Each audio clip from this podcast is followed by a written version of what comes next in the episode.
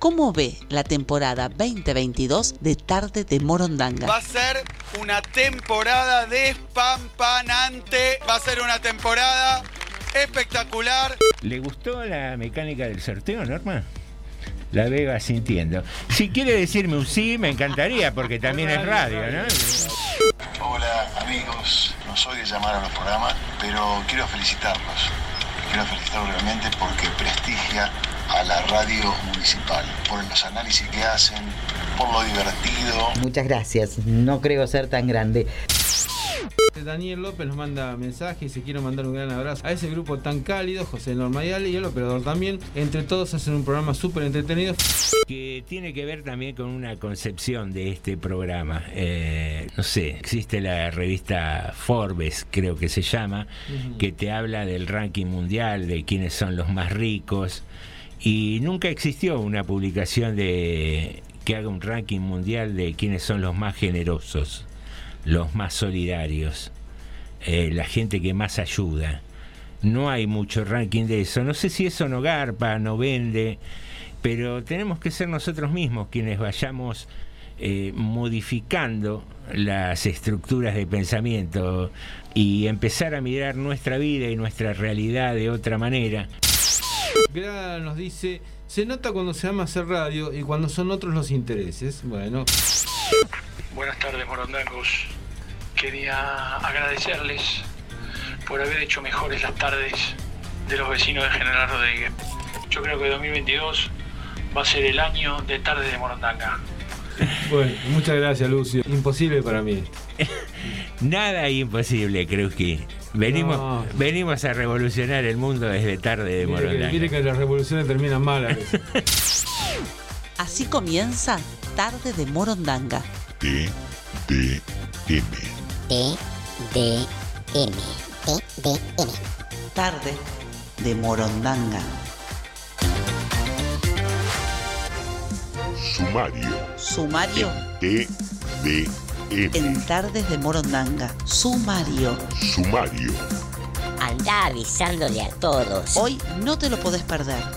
Manda un WhatsApp al 237 4100 895. Esto pasó hoy en Rodríguez. Hoy hablamos de lo que todos quieren saber. Sumario en Tardes de Morondanga.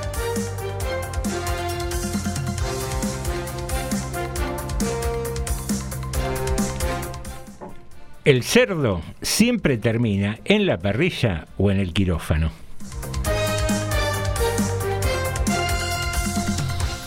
...15 años del último libro de la saga de Harry Potter.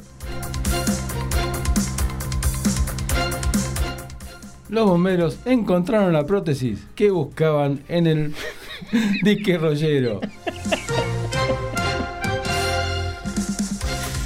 A pedirle boca a la búsqueda de los bomberos y te cuento un último titular para este sumario.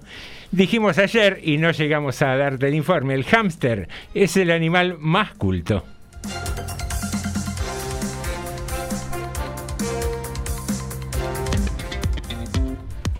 Muy, pero muy buenas tardes. Bienvenidos y bienvenidas al episodio número 6 de Tarde de Morondanga.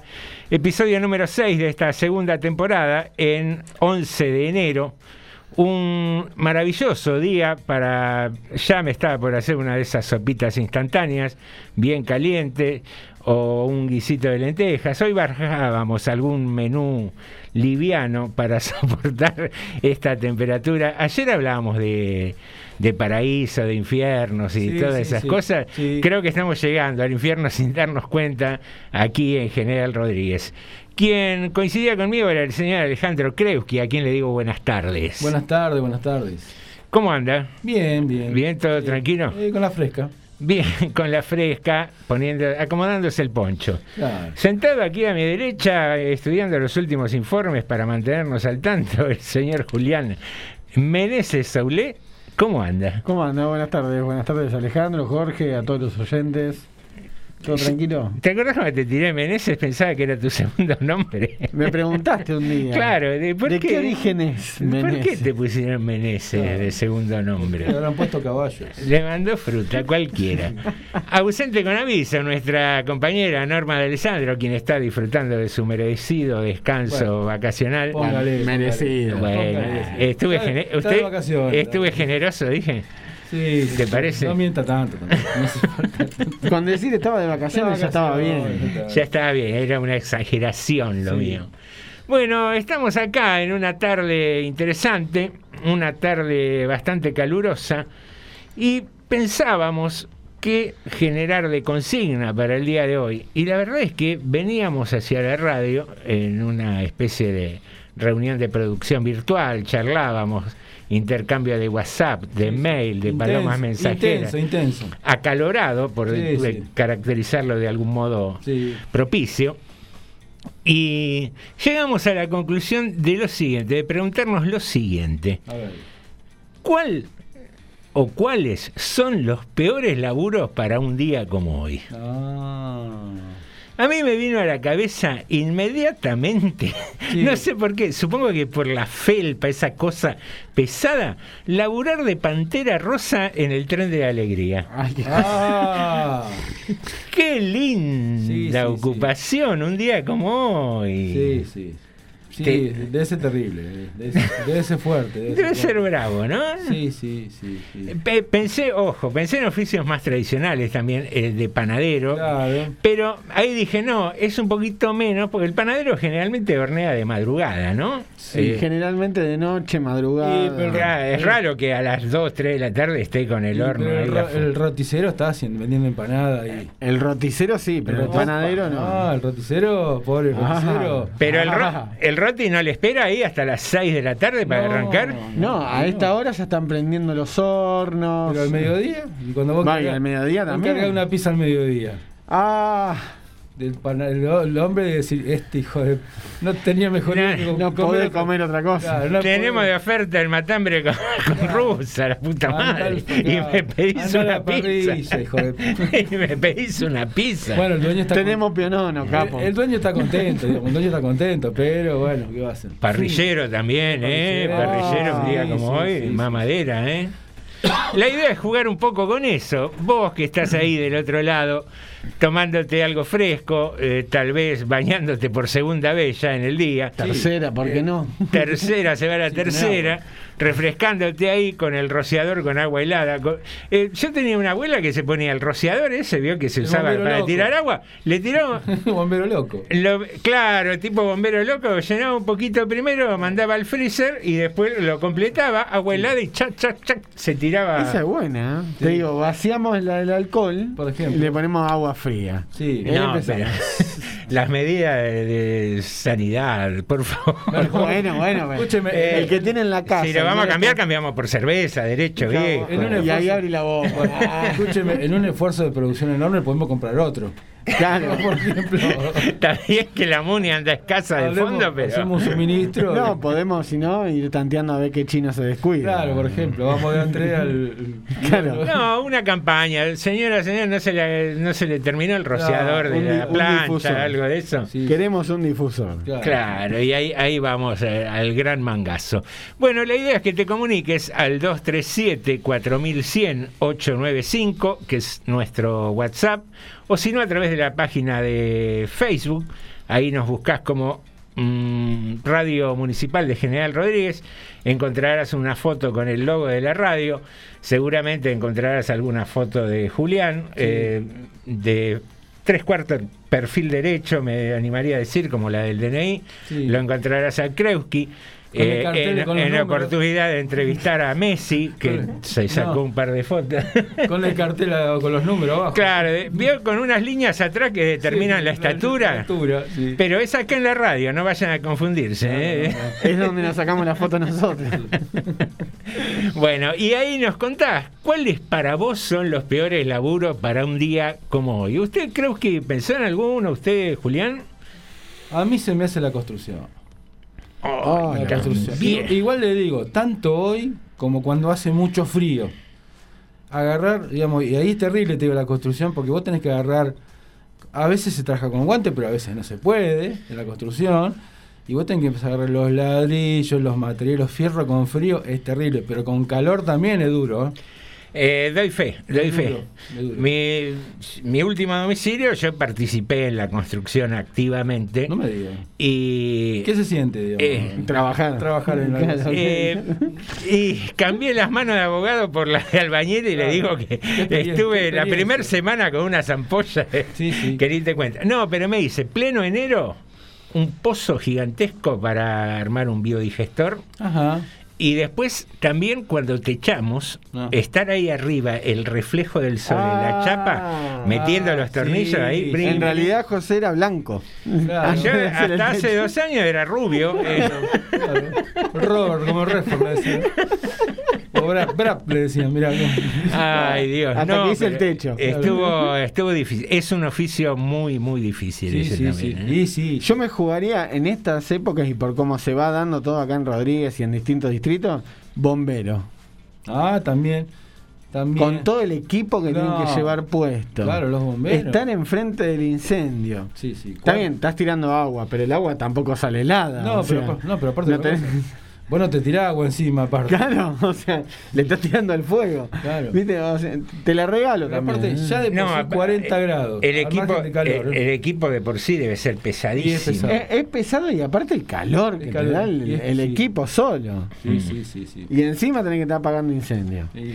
Vos sabés que en algún momento leí uno de esos memes que intentan ser tiernos, de, de ayuda, memes solidarios, que decía que si uno está cerca de un incendio o algo así, como que le acerque una botellita de agua fresca al bombero. A ver si vos pensaste lo mismo que yo. Claro, yo, dije, lo vi y yo le di- dije Ah, algo. ¿vos lo viste también? Le dije algo, Alejandro. Bueno, no, no, yo me imaginaba la situación, el tipo denodadamente luchando con una llamarada de dos metros. Capo, ¿querés una botellita de Manguera, agua? hermano, eh, maestro, pues ni te escucha Claro. con la escafandra y le da en el hombro, maestro, maestro de traje agüita. Y el fuego se lo está devorando al tipo. Andate No. de acá, estúpido. Bueno, Correte, idiota. Ellos, ellos No. van, van rotando. Yo me imaginé llevándole una botella de birra. O sea, No, señor, ¿cómo? para refrescar. No, eso para el que maneja la autobomba. No, para que maneje. Porque no está, en- no está ahí en el combate. Pero no le podés llevar No, alcohol. pero también está en el combate. Hay veces que. Ah, están- ¿también rotan? Pará, otro Hay veces que laburo. están todos, otro sí. laburo jodido. Sí. El que te hace el asfalto de una ruta. Ay, con este calor. Con este calor. No, no solamente el asfalto. El, que es el material, el material caliente. claro, es- el, el que sella las. Este, ¿cómo la brea. La brea. Sí, pero eh, viste, a veces que, que se rompe el asfalto y la unión que te lo sella con brea, no, hace- no solamente la grande asfalto. Claro. Ese, Ese, la tirita caliente de brea. Pa. ese también, ¿eh? Con la pala. Hace muchos años le hablo de esto, creo que yo soy un señor mayor.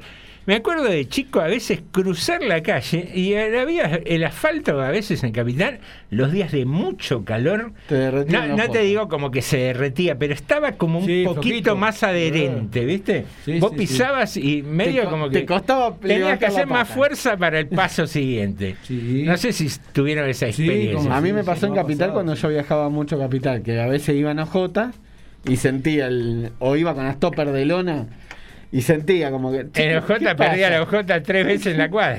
¿Qué, qué- qué está pasando acá? Acá, mire, ya tenemos un mensaje. Cruzando Ah, la 9 de julio, imagínate. Gente opinando sobre, el- sobre este tema, ¿no? A ver. Buenas tardes, Moro Graciela. Buenas tardes, Morondango, ser soldador, herrero, peletero. Oh. Dice, yo hago eso, enfrío el agua a las personas y, y no soy tu abuelita, dice Graciela. Y este chista también, dice, eso te lo regalo. Claro, No. te chista, esa es la que te decía yo, ahí No, está el Está reflejo. con de- la chapa, ahí, al vivo. No, vos sabés que en serio es, No. parece que estás al espiedo, eh, te digo que te, te aniquila. La que no sé, eh, la que dijeron ahí, peletero. Sí, eso yo iba a preguntar, ¿qué es de pileta o.? No, no, No, pe- no, pe- no, de, eh, Los los, pieles. los que, claro, deben ser las La curtiembres, los curtiembre, que, que también se trabaja con mucho trabajan calor. con pieles. Yo, en, en primer lugar, pensé en las pieles coquetas de los abrigos anteriores que se guardaban en cámaras con frío y eso. Sí. No asocié en- inmediatamente por eso, pero debe ser para Y la preparación de las pieles, claro, debe tener, se usa químicos también y cosas de esas, que yo no, yo no sé cómo el proceso, Mm. pero me imagino que también se trabaja en caliente, cosas La- así. las fundiciones, todos esos lugares. Acá dice, bueno, Jorge Sacristán nos manda saludos, buenas tardes para todos. Y después le manda feliz cumpleaños para Esther, la mamá de Norma. Bueno, pues lo vamos vamos a mandar. Sandra nos dice buenas tardes Morondangos. Para mí trabajos terribles los que cortan el pasto en la autopista. Oh, Lo de las parrillas en las rutas. Hoy te lo regalo, les mando un abrazo, dice. Claro. Otro que tienen ahí escafandra, delantal, también un- Claro. un, uniforme El- bastante. El delantal, más la ropa que te- viene preparada por los Todo. piedrazos, todo, las Sí, sí. botas, Y sí. la, la máscara, todo. Yo te la regalo. Acá dicen las curtiembres también. Después nos dice eh, Lucio, dice buenas tardes morondangos. Oficio caloriento, tintorero japonés con fiebre, dice. Otro, testigo falso, citado para declarar ante la Feria Judicial de Verano. Pero ese, Ah. ese debe ser caluroso siempre. Le, le habilitan la feria, ahí va, transpira. Claro. Ah. Otro, fogonero locomotora a vapor, con un solo brazo para paliar el carbón. Pero ya no se palea más carbón. ya. Pero aparte con un solo brazo. Sí, sí, sí. sí. Se los busca, eh, se los Estaba busca. complicadísimo sí. ¿Por qué no?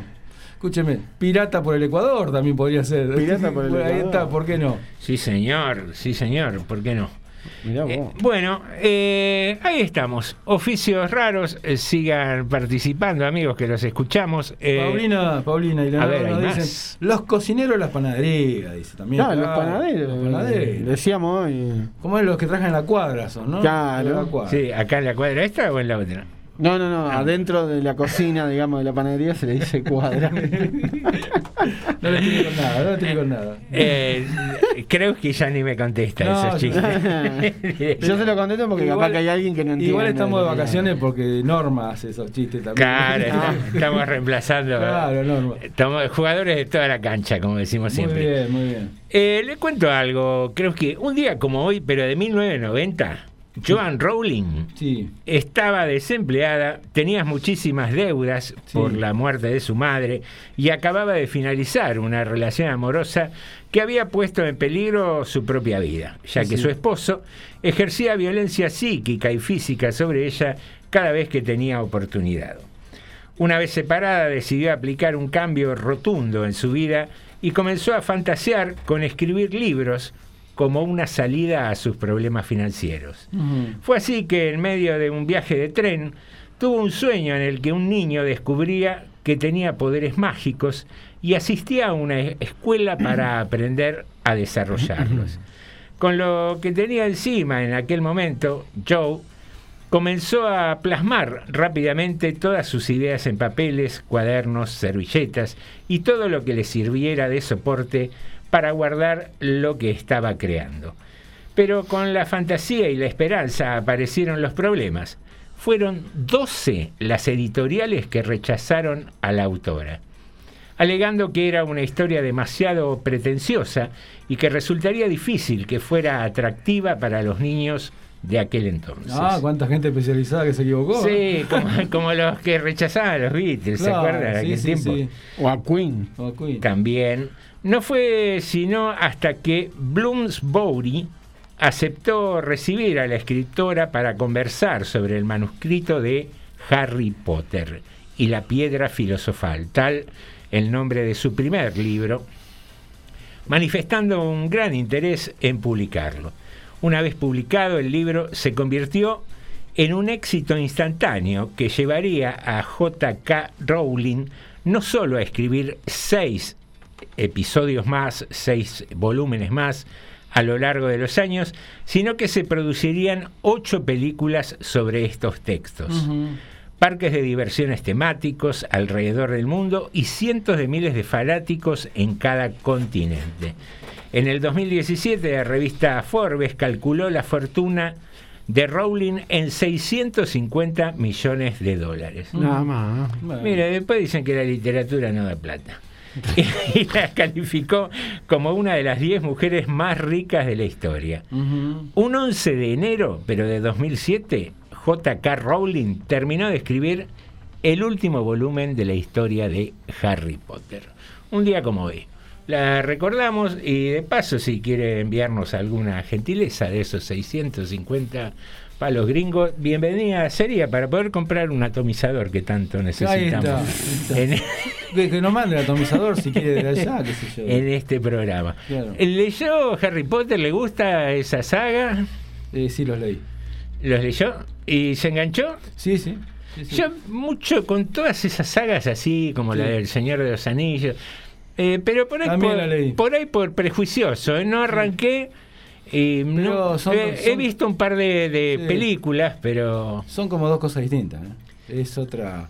El Señor de los Anillos tiene, no sé si llamarlo otra profundidad, otra densidad, mm, que lo, si bien ha sido muy popular también en su momento, me parece que lo- la historia de Harry Potter es más, eh, más livianita, es más, mucho más digerible, más, más atrayente. El Señor de los Anillos por momentos hay que seguir la historia.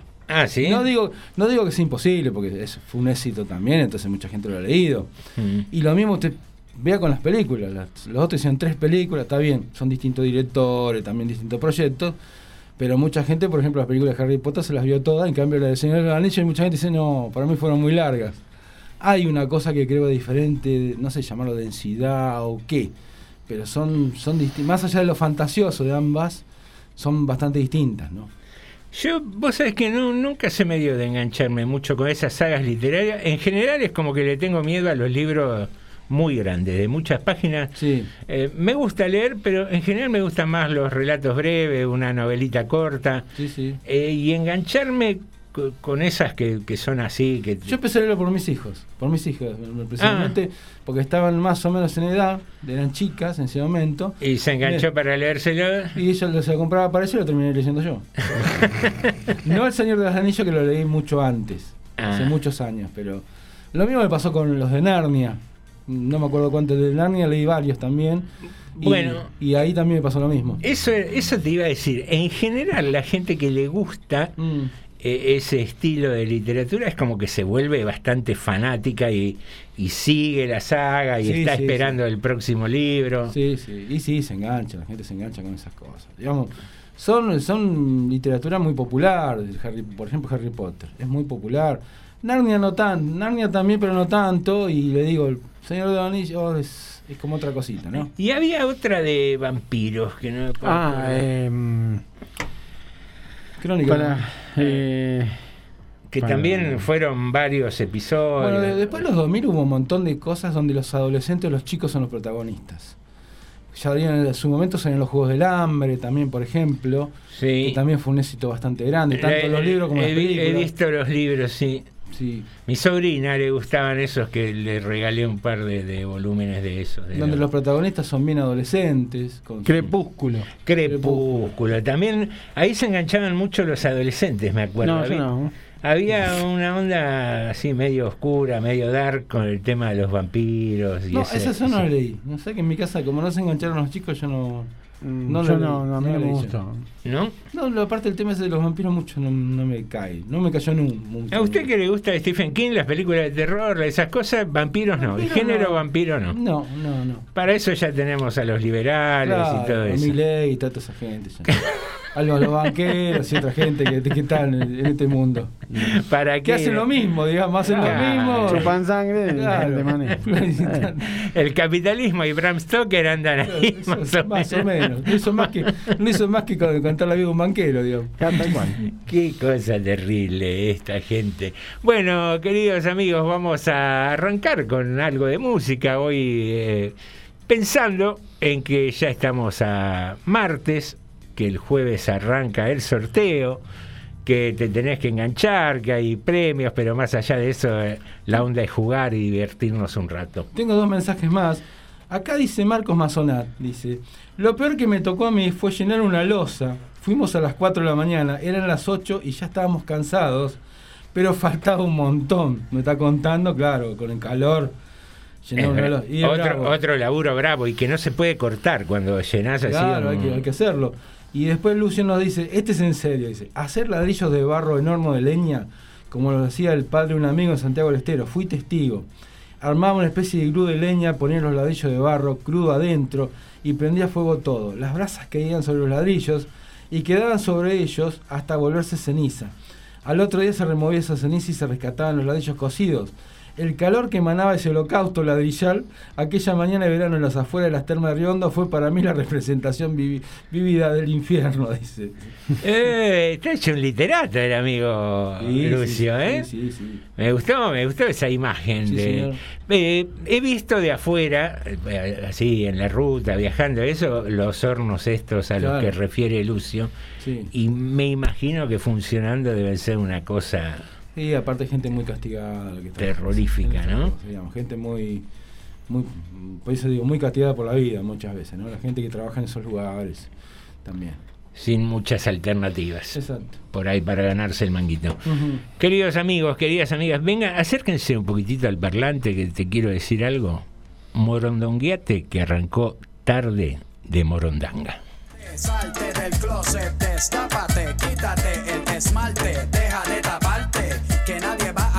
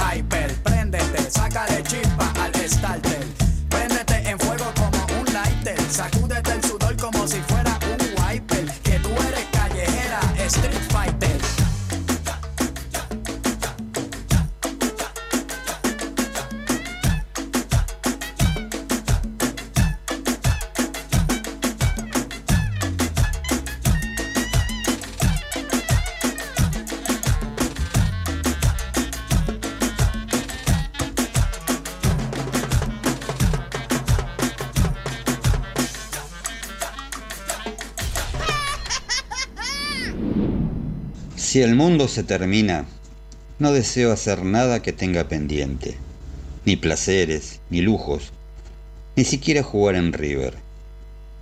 Si el mundo se termina, quiero que me agarre con la biblioteca ordenada y una foto nuestra en el estante de literatura argentina. Que la explosión final reconozca la trinchera de cariño que empezamos a construir sin habernos dado cuenta. Aunque recién entré en la pieza y te vi dormida, te vi dormida, con los anteojos puestos y el libro en el pecho, el libro en el pecho. Es imposible que el mundo se termine. Leandro Gabilondo. Le pongo la canción que quiera, buenos días. Buenos días, ¿me puede poner la de Yo besé a mi prima? ¿Cuál? Yo besé a mi prima. Claro que sí, ahí va.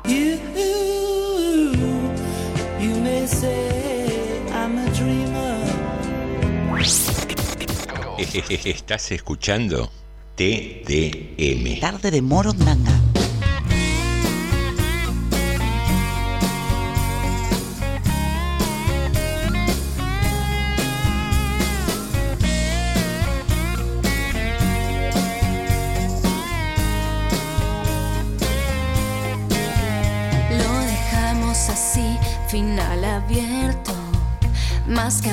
Esto es un experimento.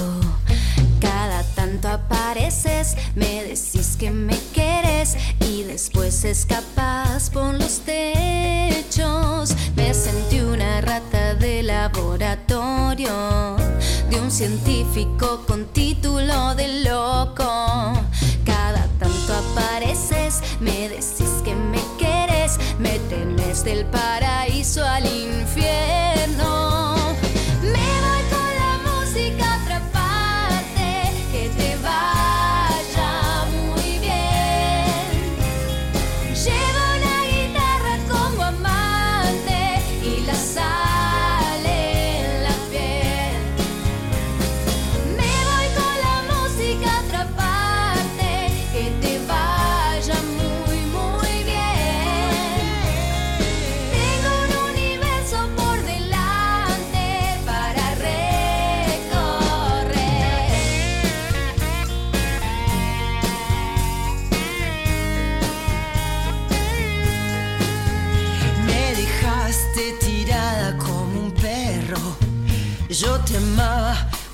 Borracho y sin un peso. No te pude cambiar, egocéntrico y fatal. Te besabas mirando el espejo. Me llamas a la casa de mis viejos.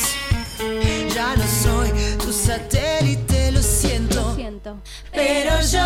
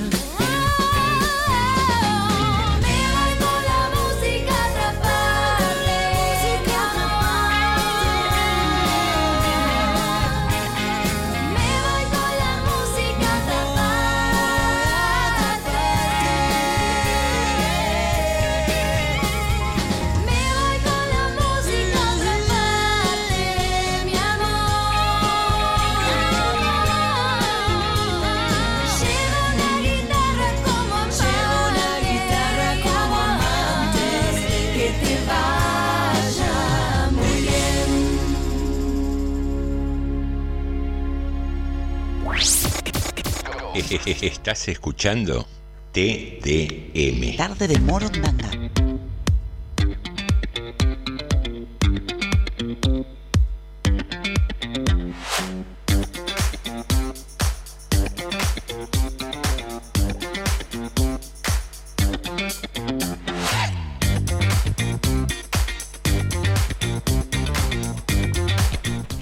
Muy bien, aquí regresamos al segundo bloque de Tarde de Morondanga debatiendo sobre varias cuestiones, no solo sobre la temperatura, sino también sobre algunos titulares que aparecen curiosamente en periódicos.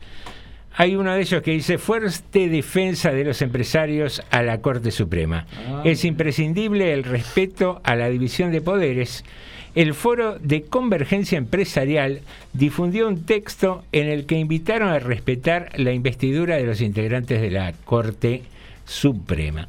Eh, yo cuando estudié Cancillería, una época, me preguntaba siempre, ¿quién cazzo es la convergencia empresarial, el foro de convergencia empresarial como para no solo opinar, sino que le den prensa y eso?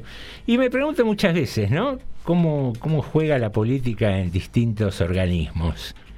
Eh, nunca escuché a este foro de convergencia empresarial que eh, pidiera un respaldo fuerte para la República Argentina ante las negociaciones con el Fondo Monetario. No, no.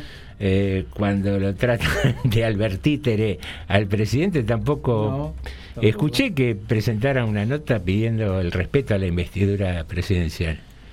¿Usted cómo la ve? Creo que esta gente es de confiar, el foro de convergencia Y empresarial. su familia deben, ser deben confiar en ellos, pero yo no.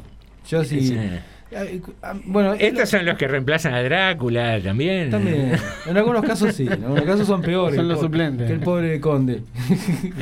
No, pero es bravo, es bravo. ¿Cómo, cómo Pone mucha juega? publicidad a esta gente. Por eso se le da tanta bolilla a los medios. Digamos, estoy, estoy tratando de encontrar acá que diga quién es el, el por ejemplo, lo- los, algunos de los integrantes de este foro. Y seguramente son un montón de anunciantes. Son un montón de anun- deben ser un montón de anunciantes de grandes medios, esta gente que hace el foro. Pero digamos que los tipos se juntan para tener poder. Para poder po- tener poder y tener lugares como esto, como para dar sus opiniones que parecen importantes. Y Gar- garpan mucha publicidad, por eso salen tanto en los medios. yo estoy seguro de eso. Porque, digamos, está bien, es, es una organización eh, no, gubern- no gubernamental de empresarios y que opinan sobre política en este Sí, caso.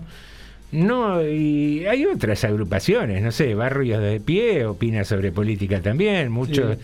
eh, gremios opinan sobre política y no tienen la prensa que, que tiene esta gente. No, son gente que en realidad como representar representan a muy poca gente, pero son muy poderosos. Hay algunos, bueno, hay algunos, como esto hay un montón de organizaciones, así que uno dice, ¿por qué le damos tanta bolilla?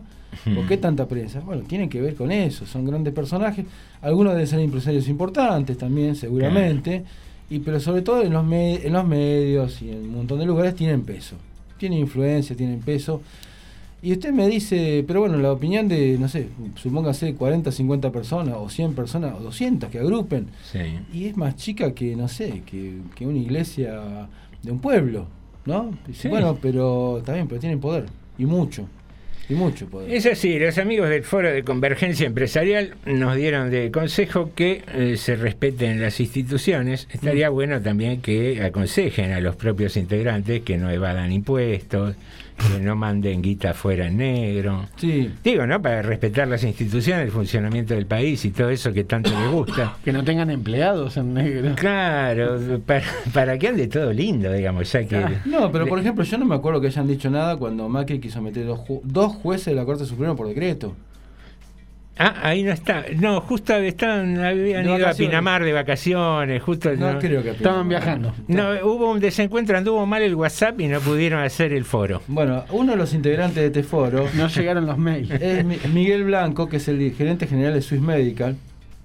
Ah, uno, uno de los tantos, ¿eh? uno de los tantos que está No ahí. es un empresario muy grande. No, no, después está, después está, por ejemplo, Tiene Maxi Kiosco. claro, la Asociación Empresaria Argentina, AEA, Ah, también. Son lindos. Gente, gente humilde. sí, sí, la Asociación Cristiana de Dirigentes de Empresas, que varios ministros han pasado por este, por este lugar, la Unión Industrial Argentina, la Cámara de Comercio de Estados Unidos de la Argentina, Ah, esa gente. La Asociación de Bancos Argentina, la Cámara, esto de Argentina al final habría que sacarlo porque es una farsa, ¿no?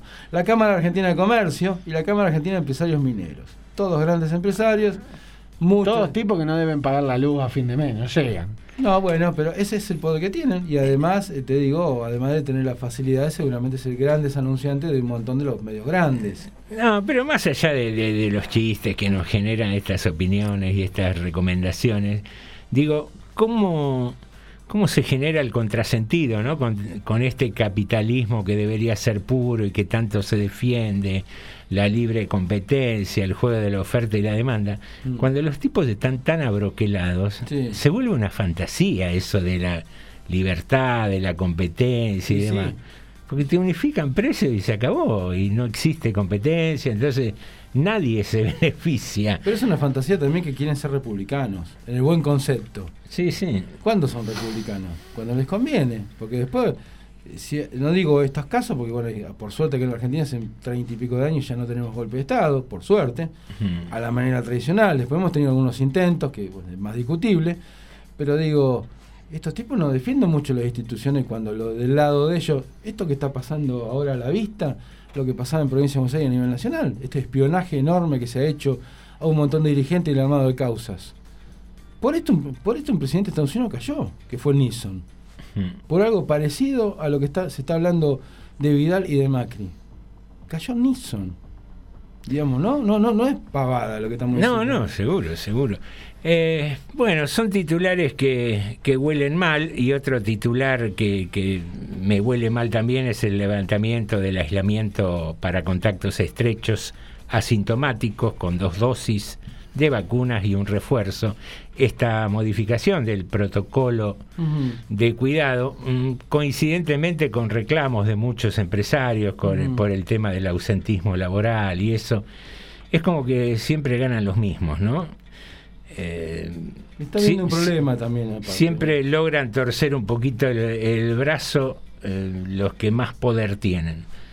Y sí, no, yo, a ver, no dudo que, que a veces el- que se continúe con el repunte económico con que se estaba eh, movilizando lo- los últimos registros, eh, está bueno y seguramente a futuro va a ser mejor para todos, pero digo, no sé, porque estos, estos mismos tipos que hoy reclaman esta flexibilización de los protocolos Mm. eran los que se quejaban cuando se hizo una cuarentena estricta. Y sí, sí. Todos esos genios, creadores, intelectuales que se juntaron eh, y escribieron esa carta en la cual se hablaba de infectadura, un, un término que parecía recontra creativo para ellos. Digo, si se hubiera flexibilizado de entrada, yo creo que encontrábamos gente tirada en la calle con, Y bueno. con el estado que tenía el sistema de salud pública al principio, eh, con, con el total desconocimiento que había sobre la pandemia y todo eso.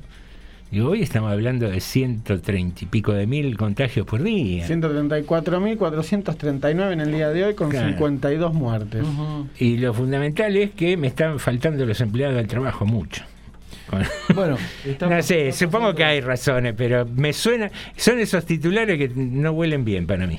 Sí, yo, yo mire, debería ver un poco más cómo, cómo fue la decisión, pero también te digo que algunas medidas había que empezar a tomar, a ser un poco más flexible, porque nos, digo, en algún momento con la cantidad de contagios que estamos teniendo en este momento nos quedábamos sin estado, te digo. Parece exagerado. Parece No, no. exagerado, pero nos está costando, por ejemplo, hacer algunos operativos elementales, ¿eh? En general, en- pero no solamente acá, ¿eh? En muchísimos lugares que están este, haciendo distintas tareas y por lógica, por lógica, la primera decisión que había antes era, bueno, persona que, eh, digamos, no tiene síntomas, eh, de, de contacto estrecho, no estaba vacunada, bueno, perfecto, se aislaba. Ahora con las dos vacunas, si no tiene síntomas, bueno, habrá que seguir teniendo los cuidados también, qué sé yo, yo debería ver un poquito más la medida, pero cómo, cómo es, no leí los fundamentos del cambio, pero bueno, sí, entiendo que suena feo, entiendo que suena, a, a primer- a primera fase suena feo, digamos, Hmm. ¿no? El, el- el- digamos, el anuncio.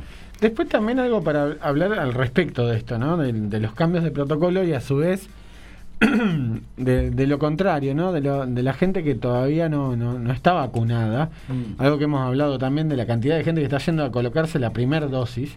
Sí. Es también eh, algo que estuve viendo en las redes y lamentablemente lo he visto más seguido de lo habitual.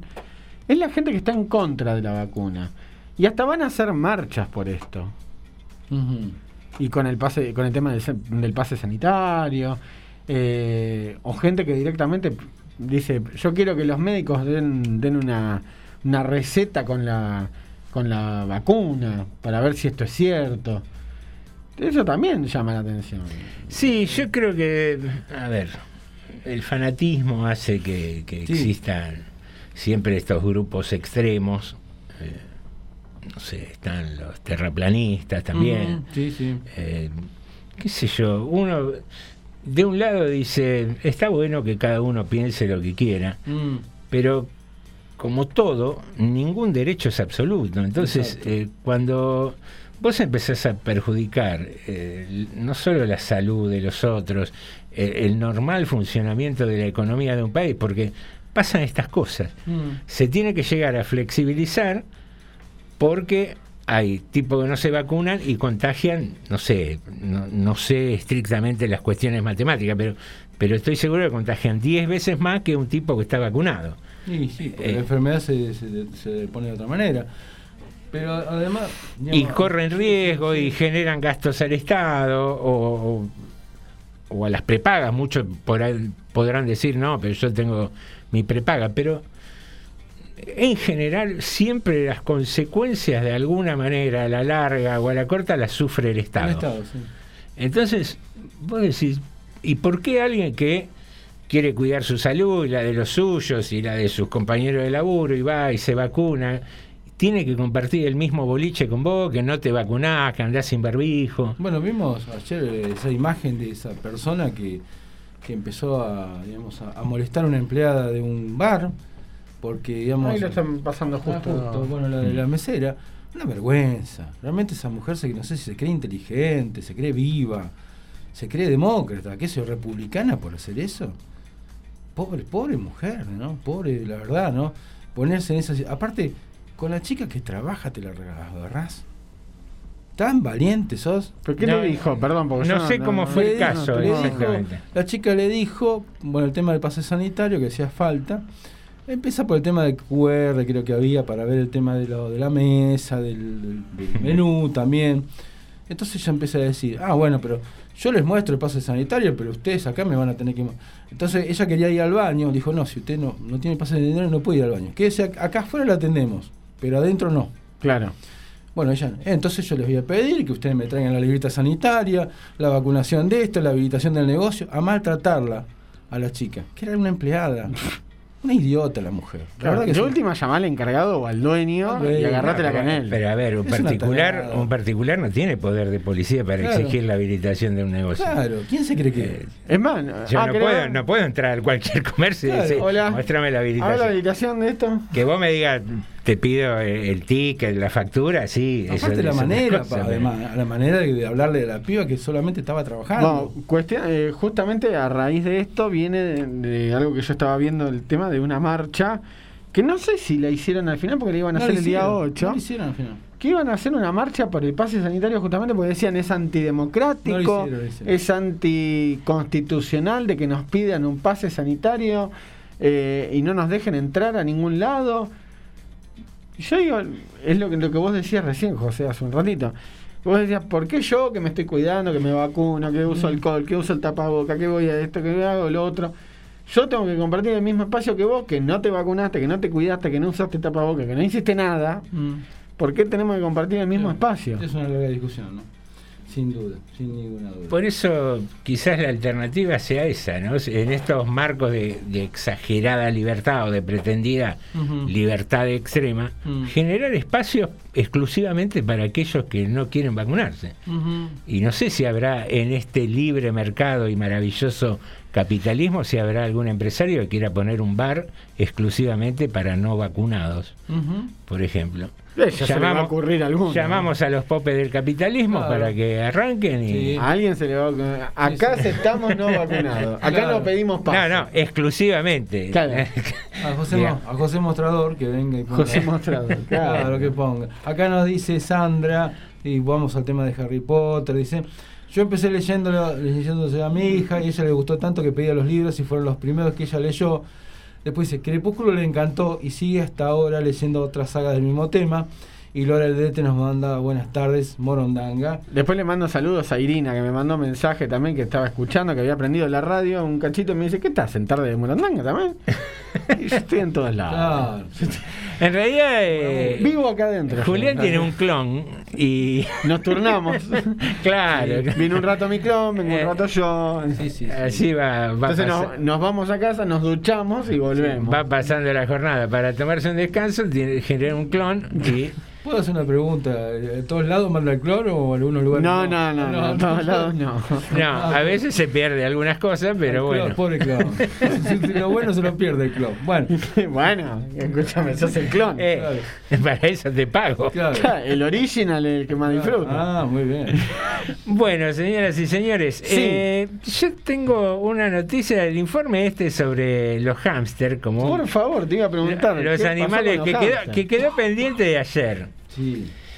Este informe nos va, vamos a hablar, pero no de cultura general precisamente, sino de cultura alcohólica. Ajá.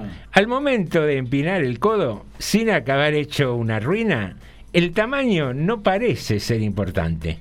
Los elefantes, aunque gigantes, no procesan bien el alcohol, mientras que los seres humanos catalogamos bastante bien en tolerancia gracias a la costumbre de nuestros antepasados de recoger y comer fruta fermentada en el suelo.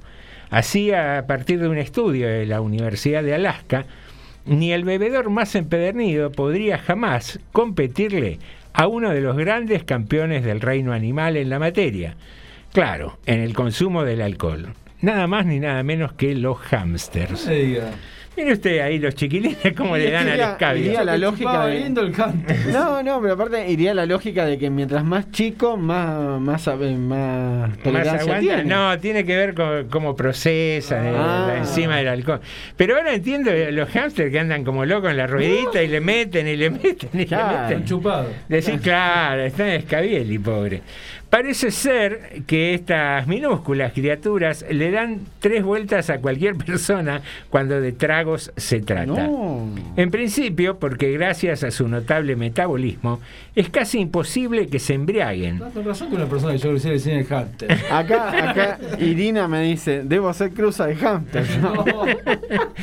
Todo, ¿Vio? Ahora se modifica la teoría de Darwin. Unos Claro. cuantos vamos a reconocer que Venimos venimos, de los Muy bien.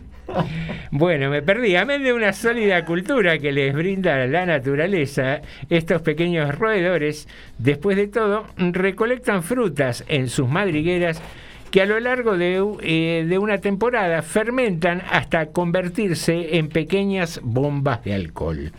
Bombas de alcohol. Claro, porque la, la fruta fermentada con el azúcar y qué sé yo, parece que genera la esencia un poquitito de- del alcohol. Que por cierto les encanta. En su afán empírico, la ciencia ha querido cuantificar la ingesta promedio del hámster y al parecer... Hay gente estudiando cosas raras. eh. Eh, claro, ¿Le ¿viste? pagan para estudiar eso? ¿Vos, vos qué vas a hacer cuando seas grande? Y pa, yo quisiera estudiar cuánto toman los hámsters. Anda. Ahí le das un sopapo. Arrancá le das un sopapo. buscate un trabajo en esto. Anda a ser, Eh. odontólogo, querido. Anda a hacer horno de, de ladrillo, delincuente. Horno de ladrillo. Lo quería matar, pobre el pibe.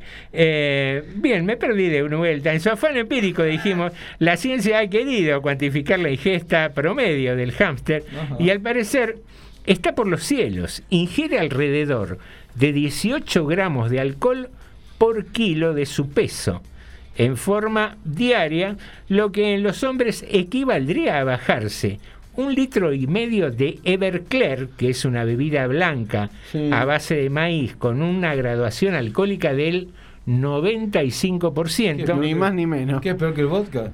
Peor, eh, sí, sí, O- porque el vodka tiene 92 más o menos por ciento. O el equivalente, y acá nos va a quedar a todos más claro porque somos más amigos de esto, 21 botellas de vino. Equivale a escabiar de 21 tubitos de vino la que toma un hámster. Jugaba mucho el. Mirá la cómo- andricina, La andricina decía. ¿Cómo se mama el hamster? eh? Mirá vos. Qué aguante que tiene el hámster. Y qué billetera para.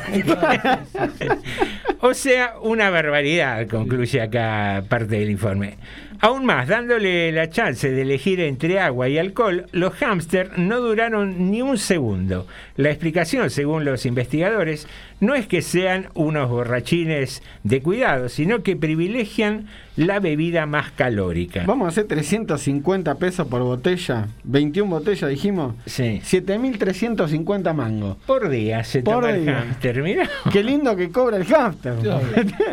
Sobre cómo logran hacer fondo blanco sin el menor menoscabo, la respuesta es simple. Mm. Tiene unos hígados espectaculares Sí, sí. para descomponer el etanol, lo cual permite que solo cantidades ínfimas de esta toxina acaben en su torrente Ah, sanguíneo. me lo descomponen rápido el etanol. Mirá. Doctor, ¿cuánto me sale ponerme un hígado de, De hámster? claro. Claro, está bueno, ¿eh? Para- hay que abrir ahí una nueva nómina en el Incucay para los que nos gusta darle el trago. Está, claro. Poneme uno de hámster. Claro, me va a quedar un poco chico a mí. no me imagino, pobre, un higadito de hámster, le tengo que poner como 3, 4 mínimo. Ahora habría que hacer un estudio también a ver para las papas fritas si tienen el mismo aguante. Ya que tiene el hígado bueno. Eh, pero hay que procesan el etanol, no Ah, sé el etanol, si claro, sí, sí. no sé si hay, que pro- hay que probar con otra. Claro, claro. otros igual igual el ser humano te digo que eh, es una de las especies más indestructibles. Comemos chisitos, salchicha, Sí, sí, salchicha. pati en la cancha, eh, Los choris de la cancha. Los choris en la cancha, No. comida en la calle, esas cosas que vos decís. sí. Los puestos de pancho de la calle que vos ves el agua ahí. Hace, Con, mira, con la en- garrafita, en- la cambiaron En 1810 era el agua. más o menos. Cambian cada 15.000 Más o menos. salchichas. La... Eh, estaba el vendedor diciendo, no pasó más el aguatero, che. Claro. Sí, sí, sí, sí. Queridos Tiene un co- amigos. Tiene un color el agua que es indescriptible. No, no sé cómo todavía compramos y comemos y nos vamos comiendo tranquilos. aparte. Igual pareciera que les da más sabor, ¿no? La Sí. permanencia de ese agua turbia. Esa agua turbia con tierra, con todo lo que hay en el aire. Por eso digo, tenemos nosotros otra que hámster. Tenemos un estómago a toda prueba. No tenemos nada que envidiarle a los hamsters. Así es, cuatro minutos para las 7 de la tarde. El televisor eh, marca 39.3. Supongo que aquí debe ser un poquito más. Generalmente está haciendo más temperatura acá en zona oeste que en capital. De modo que tomémonos una pausa, escuchemos algo de música y, y entrémosle un poquito de agua fresca. Hay que estar hidratado. La radio es un mundo distinto al que nosotros te invitamos a entrar. La radio es una amiga en la penumbra. La radio es una sola. Radio Municipal FM 89.5. Una sola radio. Miles de emociones. Para los 360 kilómetros cuadrados de nuestro partido, transmite Radio Municipal 89.5, la radio pública de todos los y las rodriguenses. Nuevo esquema de hisopados a partir del 5 de enero. Continuamos en el Centro de Hisopados Hospitalito, en Cherubini 450, prioritariamente sintomáticos, en el horario de 8 a 11 horas. Y para tu comodidad, ahora hemos incorporado un nuevo centro de hisopados vehicular en Puente Harris y Santa Cruz, complejo hospitalario, destinado a viajeros y asintomáticos de lunes a viernes de 8 a 11 horas. Secretaría de Salud Pública, Gobierno del Pueblo, Mauro García, Intendente. Te contamos las nuevas pautas de aislamiento para COVID-19. Si sos contacto estrecho y contás con la vacunación completa, deberás aislarte por 5 días, más otros 5 días de maximizar cuidados. En caso de no tener la vacunación completa, deberás aislarte por 7 días más, el test, más 3 días de maximizar cuidados o 10 días de aislamiento. Por otro lado, si sos un caso confirmado y tenés la vacunación completa, deberás aislarte por 7 días más y 3 días de maximizar cuidados. Y si tu vacunación aún no está completa, deberás aislarte por 10 días. Secretaría de Salud Pública, Gobierno del Pueblo, Mauro García, Intendente.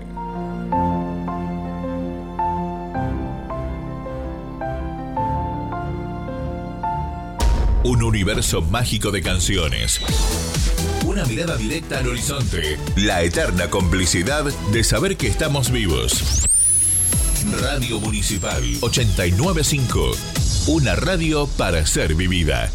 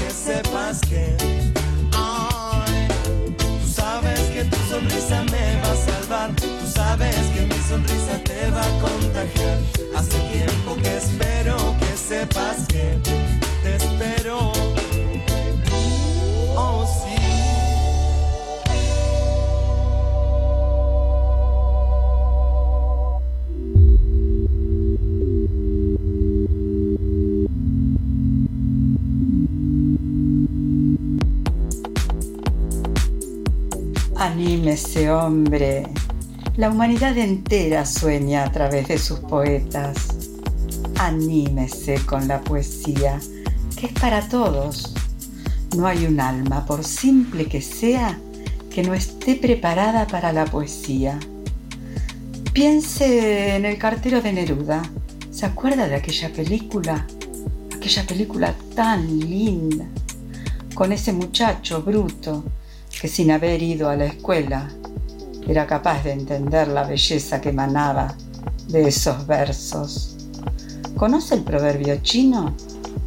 Quien mire el cielo en el agua verá peces en los árboles. Es como una magia, ¿me comprende?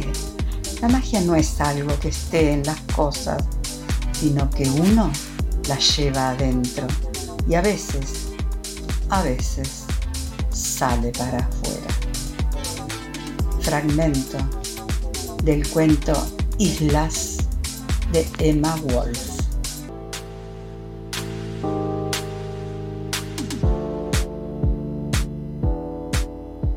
La pregunta es esta, mi amigo. ¿Hay tantos hijos de puta como uno cree? ¿O la influencia de los hijos de puta sobre sus semejantes es mayor que la de la gente buena? Y es por eso que uno cree que son más de lo que en realidad son. Eduardo Sacheri, La noche de la usina.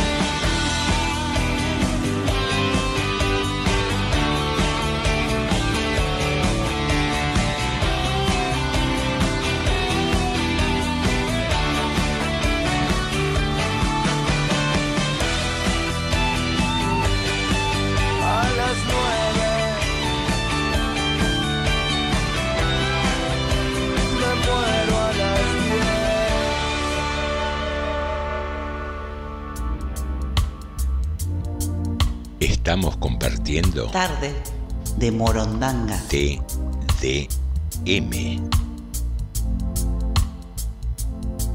En TDM Contacto telefónico.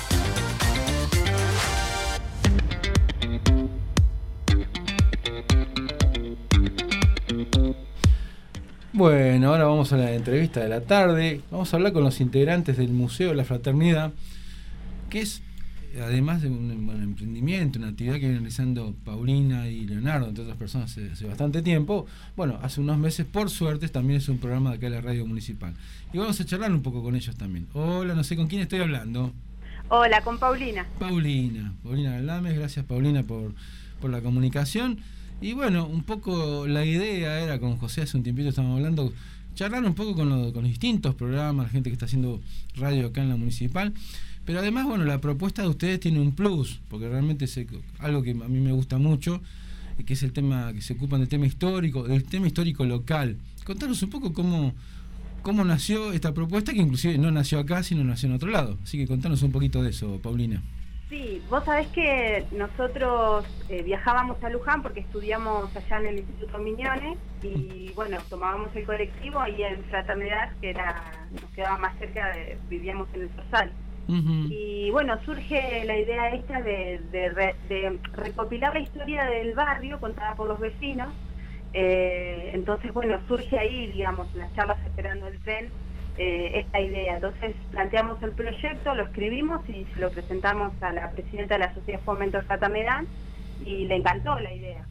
Entonces así empieza todo y la idea es que sea el punto central eh, Villa Sarmiento y que se vaya después el, el diámetro de, de lo que vamos abarcando vaya creciendo hasta que algún día se llegue a todo General Rodríguez. Claro, claro. Eh, y para nosotros es importante que participen los vecinos, de hecho tenemos ya cerca de 40 eh, testimonios eh, que fuimos recopilando y ahora con la pandemia fue a través de WhatsApp. Y, y bueno, la idea del programa también es mezclarlo con un poquito de historia argentina y, y bueno, y cosas curiosas, ¿no? O sea, somos tres los que estamos en la radio tenemos como tres roles diferentes cada uno. Así que, bueno, sí siempre tratamos de que se toque un tema mm, de General Rodríguez, que es la base de todo, ¿no? Ustedes, bueno, están, estás vos, este, está Leonardo y el tercero, contanos quién, quién es.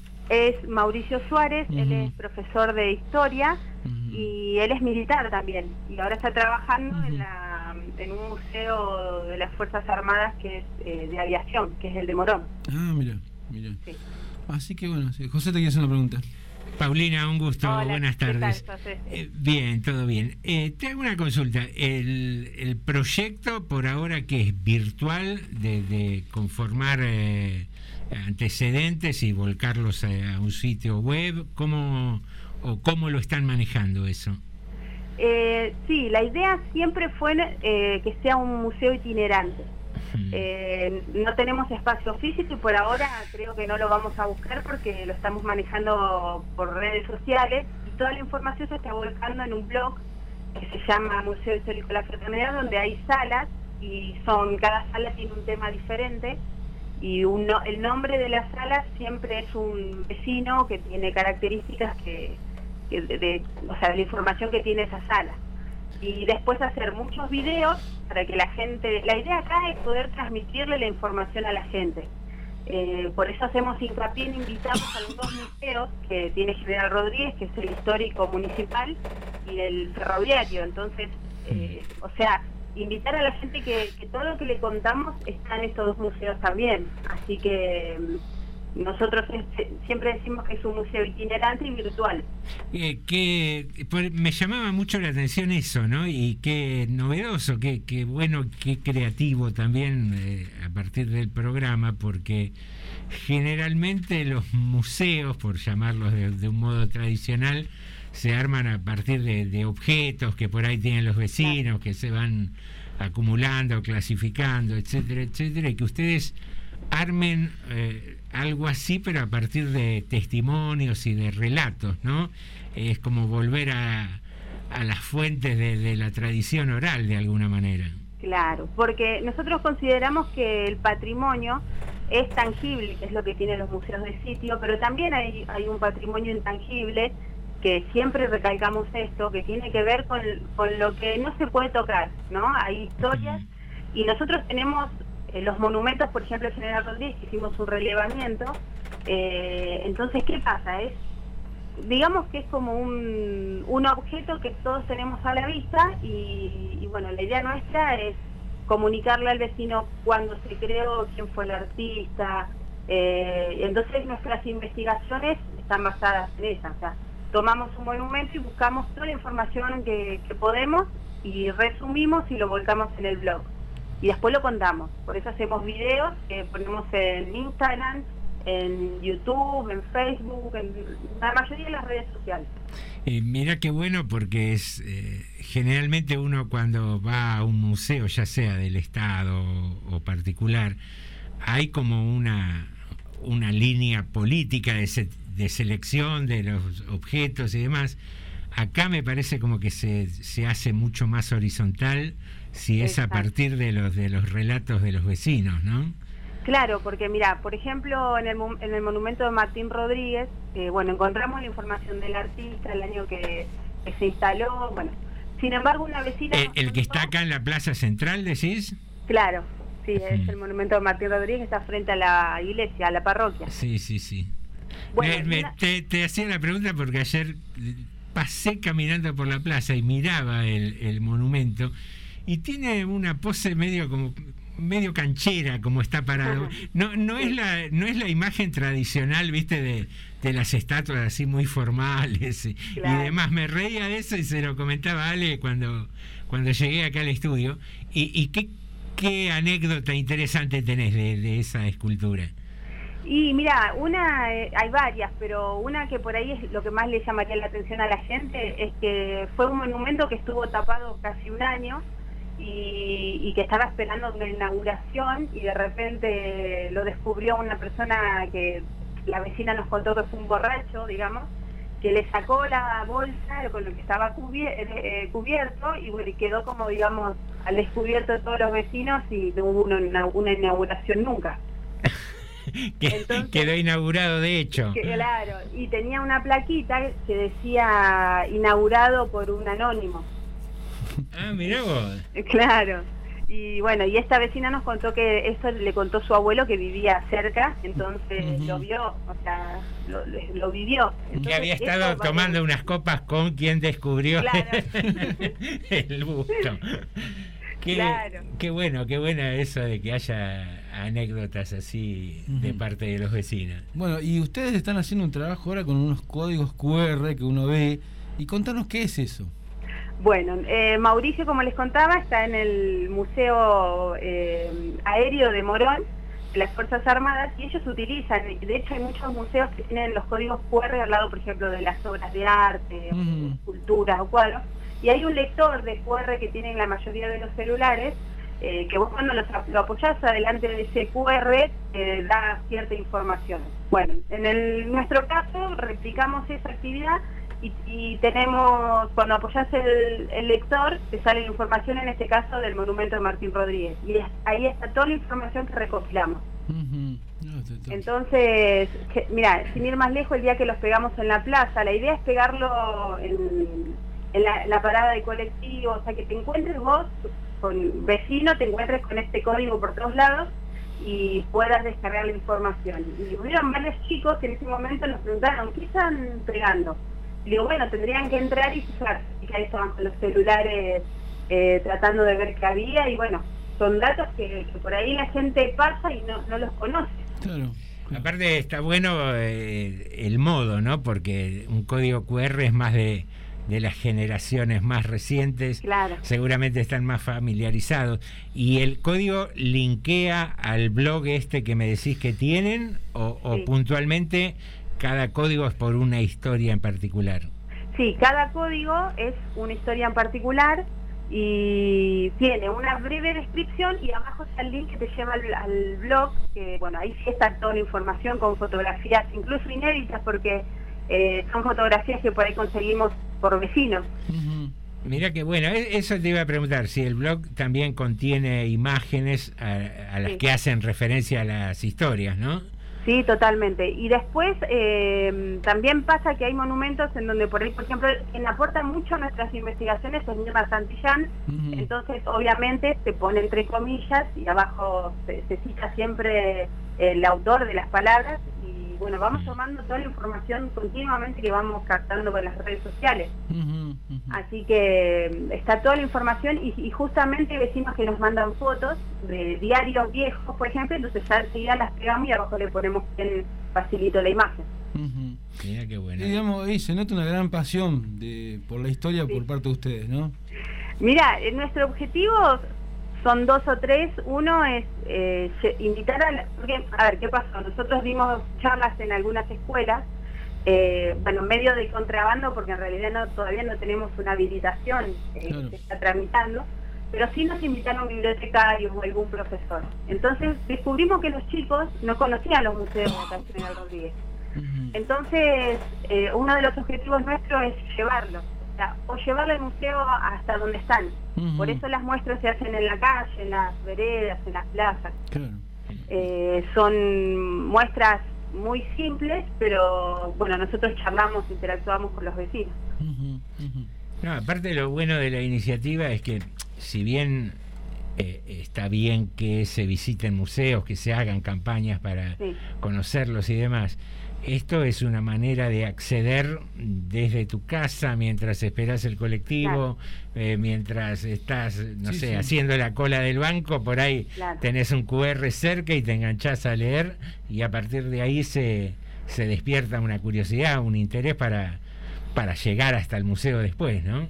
Claro, nosotros lo vemos como algo inclusivo, porque hay muchas personas que no se mueven de sus casas o, o sus trabajos no les permiten eh, bueno, ir a un museo o ir a una actividad que haga algún museo, bueno, sin embargo nosotros tratamos de mostrarle toda la información para que ellos desde donde estén, como vos decís, con sus redes sociales puedan acceder a la información y a las imágenes. Eh, nosotros no tenemos un lugar físico, entonces nos han querido donar muchas cositas que las tuvimos que rechazar porque por miedo a que se dañen o, no sé, o de repente sí lo guiamos a que vayan y donen en el Museo Histórico, por ejemplo. Así que nuestro objetivo es transmitir y investigar, que es lo que nos apasiona a los tres. Después tenemos muchos colaboradores, que son los que formaron la comisión que hoy se está tramitando, eh, pero bueno, fuertemente lo que es investigación y, y transmitir eh, lo hacemos nosotros tres. Por eso esta oportunidad de la radio nos vino bárbara porque queremos llegar a, a los vecinos y, y que ellos también se comuniquen con nosotros contándonos sus propias historias, ¿no? ¿Hay, hay, digamos, predisposición de los vecinos para colaborar? Totalmente. ¿Sabes en qué medio se nos complicó en algún momento? Fue con el tema de la política. Porque mm, nos preguntaban si éramos de algún partido político. Entonces, eh, nosotros teníamos, por ejemplo, un programa en La Farfala y nos ha pasado que nos rechazaron, algunos, algunos entrevistados rechazaron la nota cuando se enteraban de repente que por ahí eran de la oposición del oficialismo o viceversa, ¿no? Eh, así que nosotros siempre explicamos que esto no tiene que ver con la política más allá de nuestras ideologías, ¿no? Porque somos varias personas que cada uno tiene su ideología diferente, sino que creemos que la cultura y la historia van más allá de la política. Eh, y sí se puede interactuar porque la historia creo que nos involucra a todos, seas político, seas funcionario o no. Así que tratamos de que de abarcar todo lo que sea inclusivo y con respeto, ¿no? Obviamente. ¿Y alguna eh, historia así curiosa en esta colección de datos que hayas hecho de ahí de, de la fraternidad? Uy, muchísimo. Nosotros, eh, de- bueno, de fraternidad de Villa Sarmiento es, más, es lo que tenemos más información. Te doy un dato curioso. Eh, hace muchos años, más de 50 años, eh, había una vecina que era modelo, entonces traía a sus amigas de capital y tomaban sol acá en el barrio, en el Villa Sarmiento, y bueno, muchos vecinos que hoy en día eh, eh, los conocemos y los cruzamos, nos contaron que se ponían en el alambrado a espiarlas, porque claro, en esa época y acá en este barrio no se veía, por ejemplo, que hicieran tople.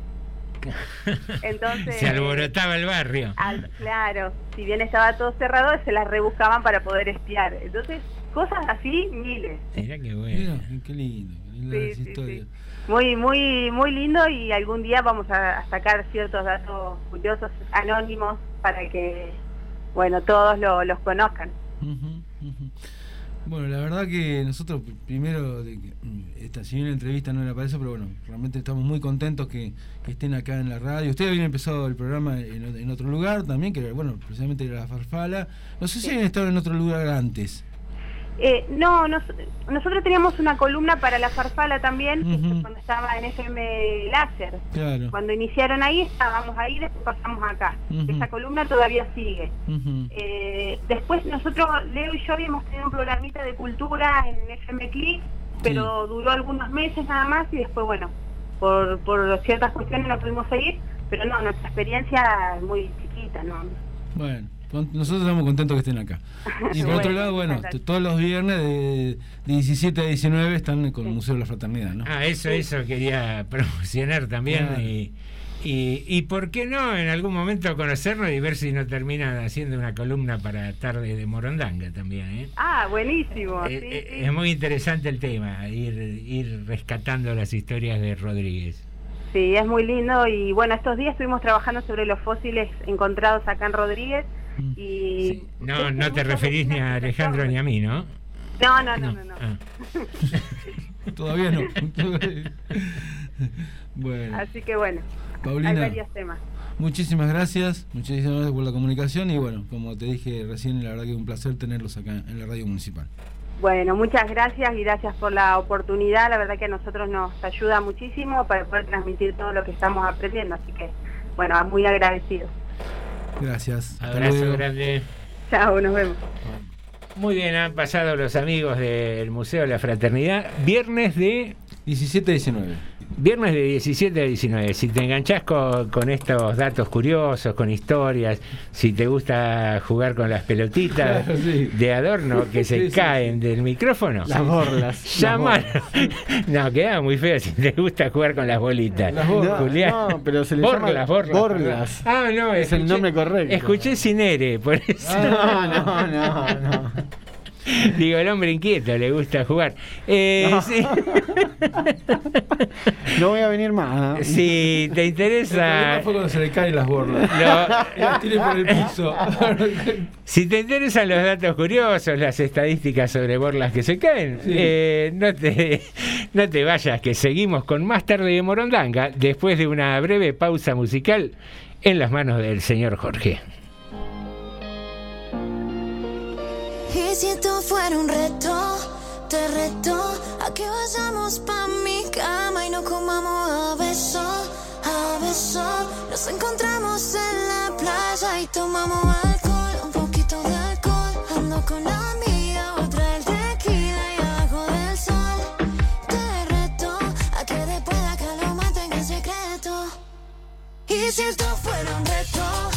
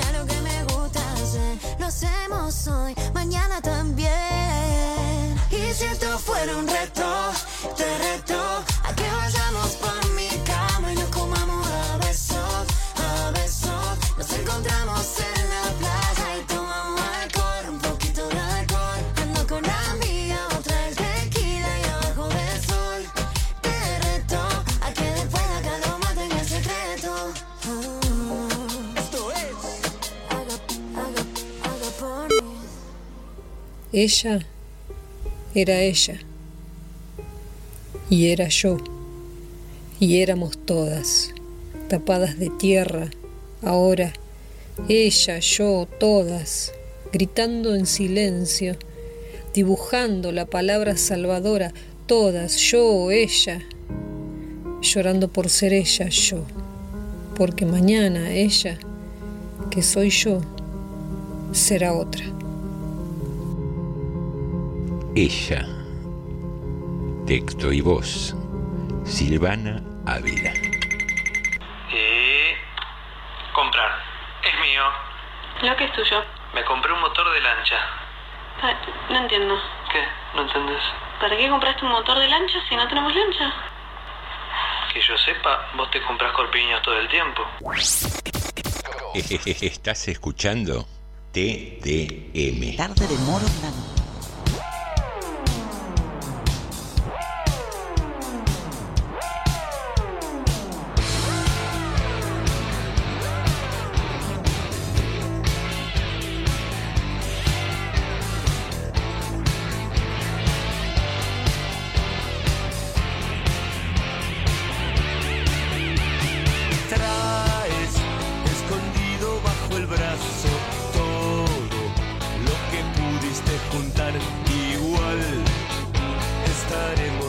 esperando más, más de eso que era bueno. Canta como una buena serpiente, barre la vereda y me mira mal, como a todos sus parientes mal como a su propio espejo. Quiero que encuentres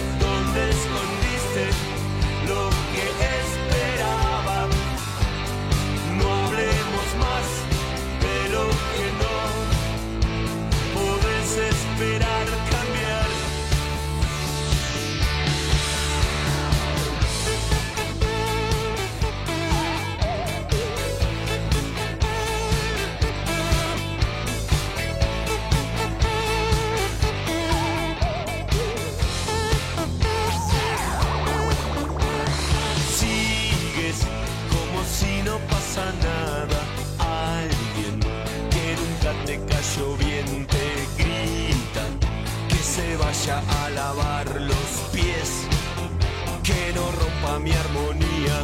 Todos los que soplan la botella saben, los punteros siempre pagan bien. Es cemento pero pagan bien aunque te cueste los huesos.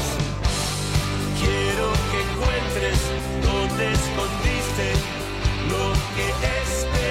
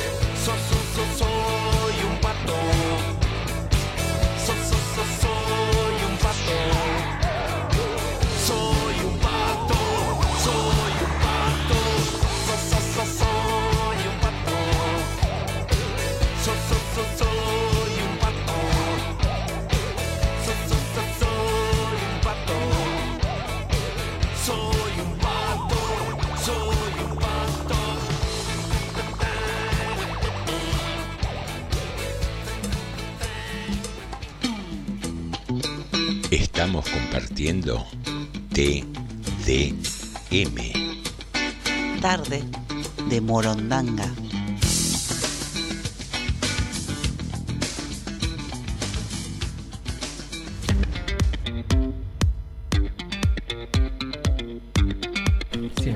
Muy bien, queridos amigos, aquí regresamos al último bloque de Tarde de Morondanga.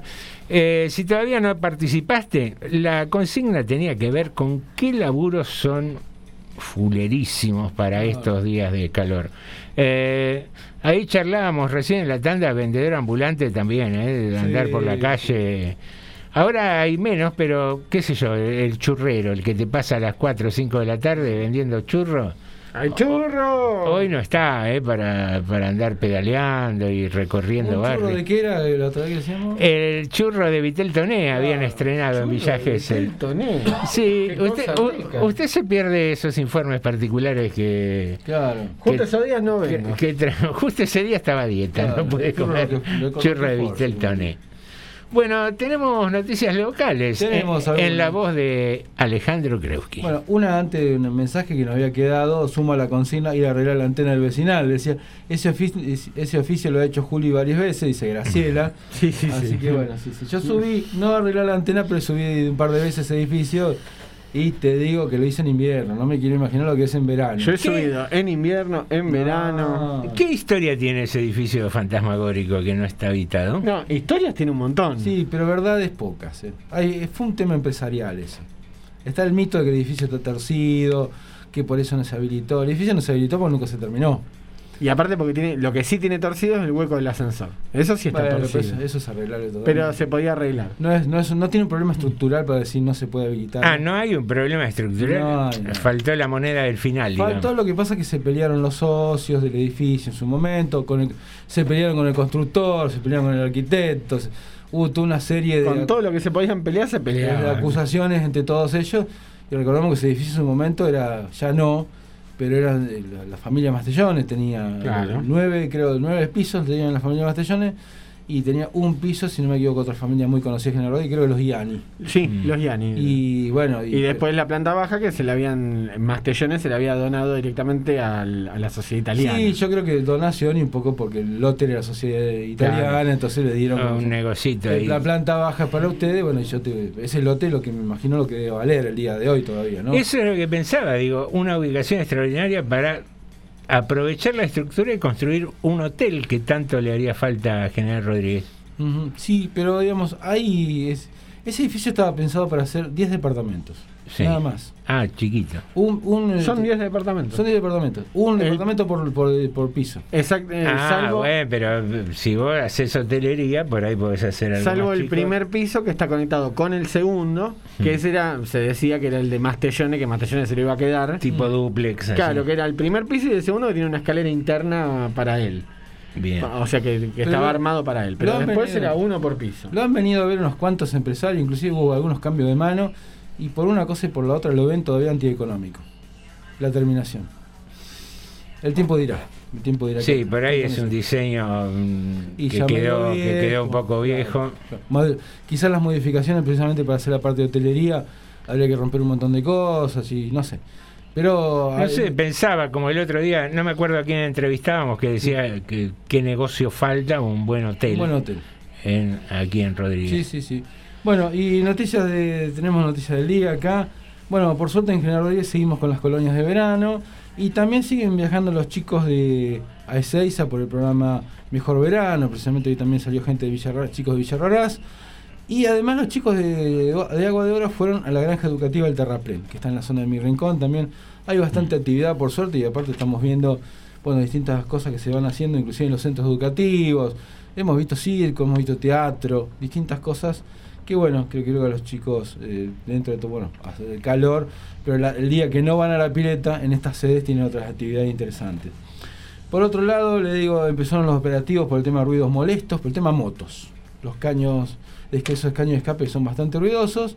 Ayer empezó el operativo. Qué bueno. Y van a seguir los operativos. A mí, eh, no- los caños de escape son un tema. Y después, eh, los muchachos que le ponen esos brutales equipos de audio a los autos, que prácticamente anulan el, el asiento de atrás y ponen unas bocinas gigantescas, y dan vueltas por la plaza una y otra vez.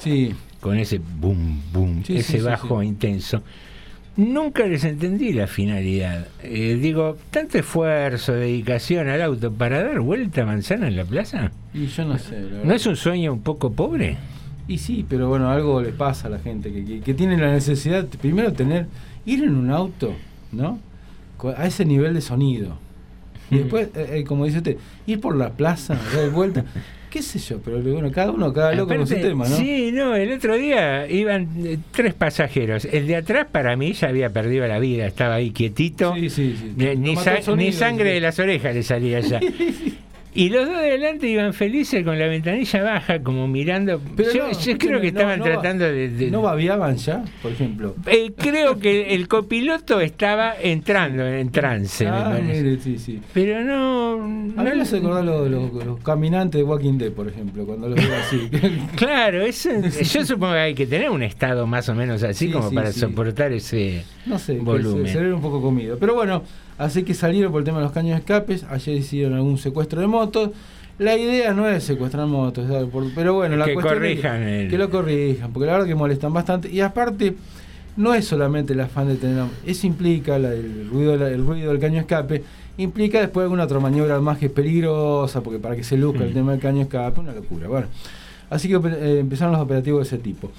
Uno, algo curioso que pasó, tanto trabajo que tuvieron los bomberos de General Rodríguez, hoy salieron creo que 13 veces. Hoy venía para acá, a la altura de las latas, iban a todo lo que da para el lado de Moreno. Sí, perdón, a la tarde hubo 7 incendios forestales, a la tarde solo.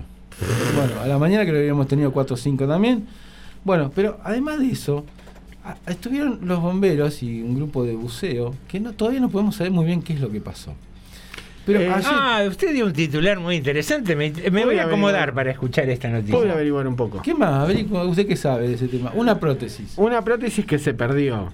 Y sí, ¿Por qué la buscaban tanto? El- no, no, no, el por qué la, la buscaban tanto no sé, pero Ajá. el hombre en realidad estaba haciendo deporte. Sí. No es que... ¿Qué hacía con la boca abierta? Lo primero que me vino a la cabeza, el señor, como para que se le vuele. No, pero no. No, no, no, la no- prótesis era una pata. Ah, perdón. Porque Mira. todos hicimos ese chiste un poco en la mañana también. se se perdieron los se, dientes. se ve que nuestro alcance humorístico coincide.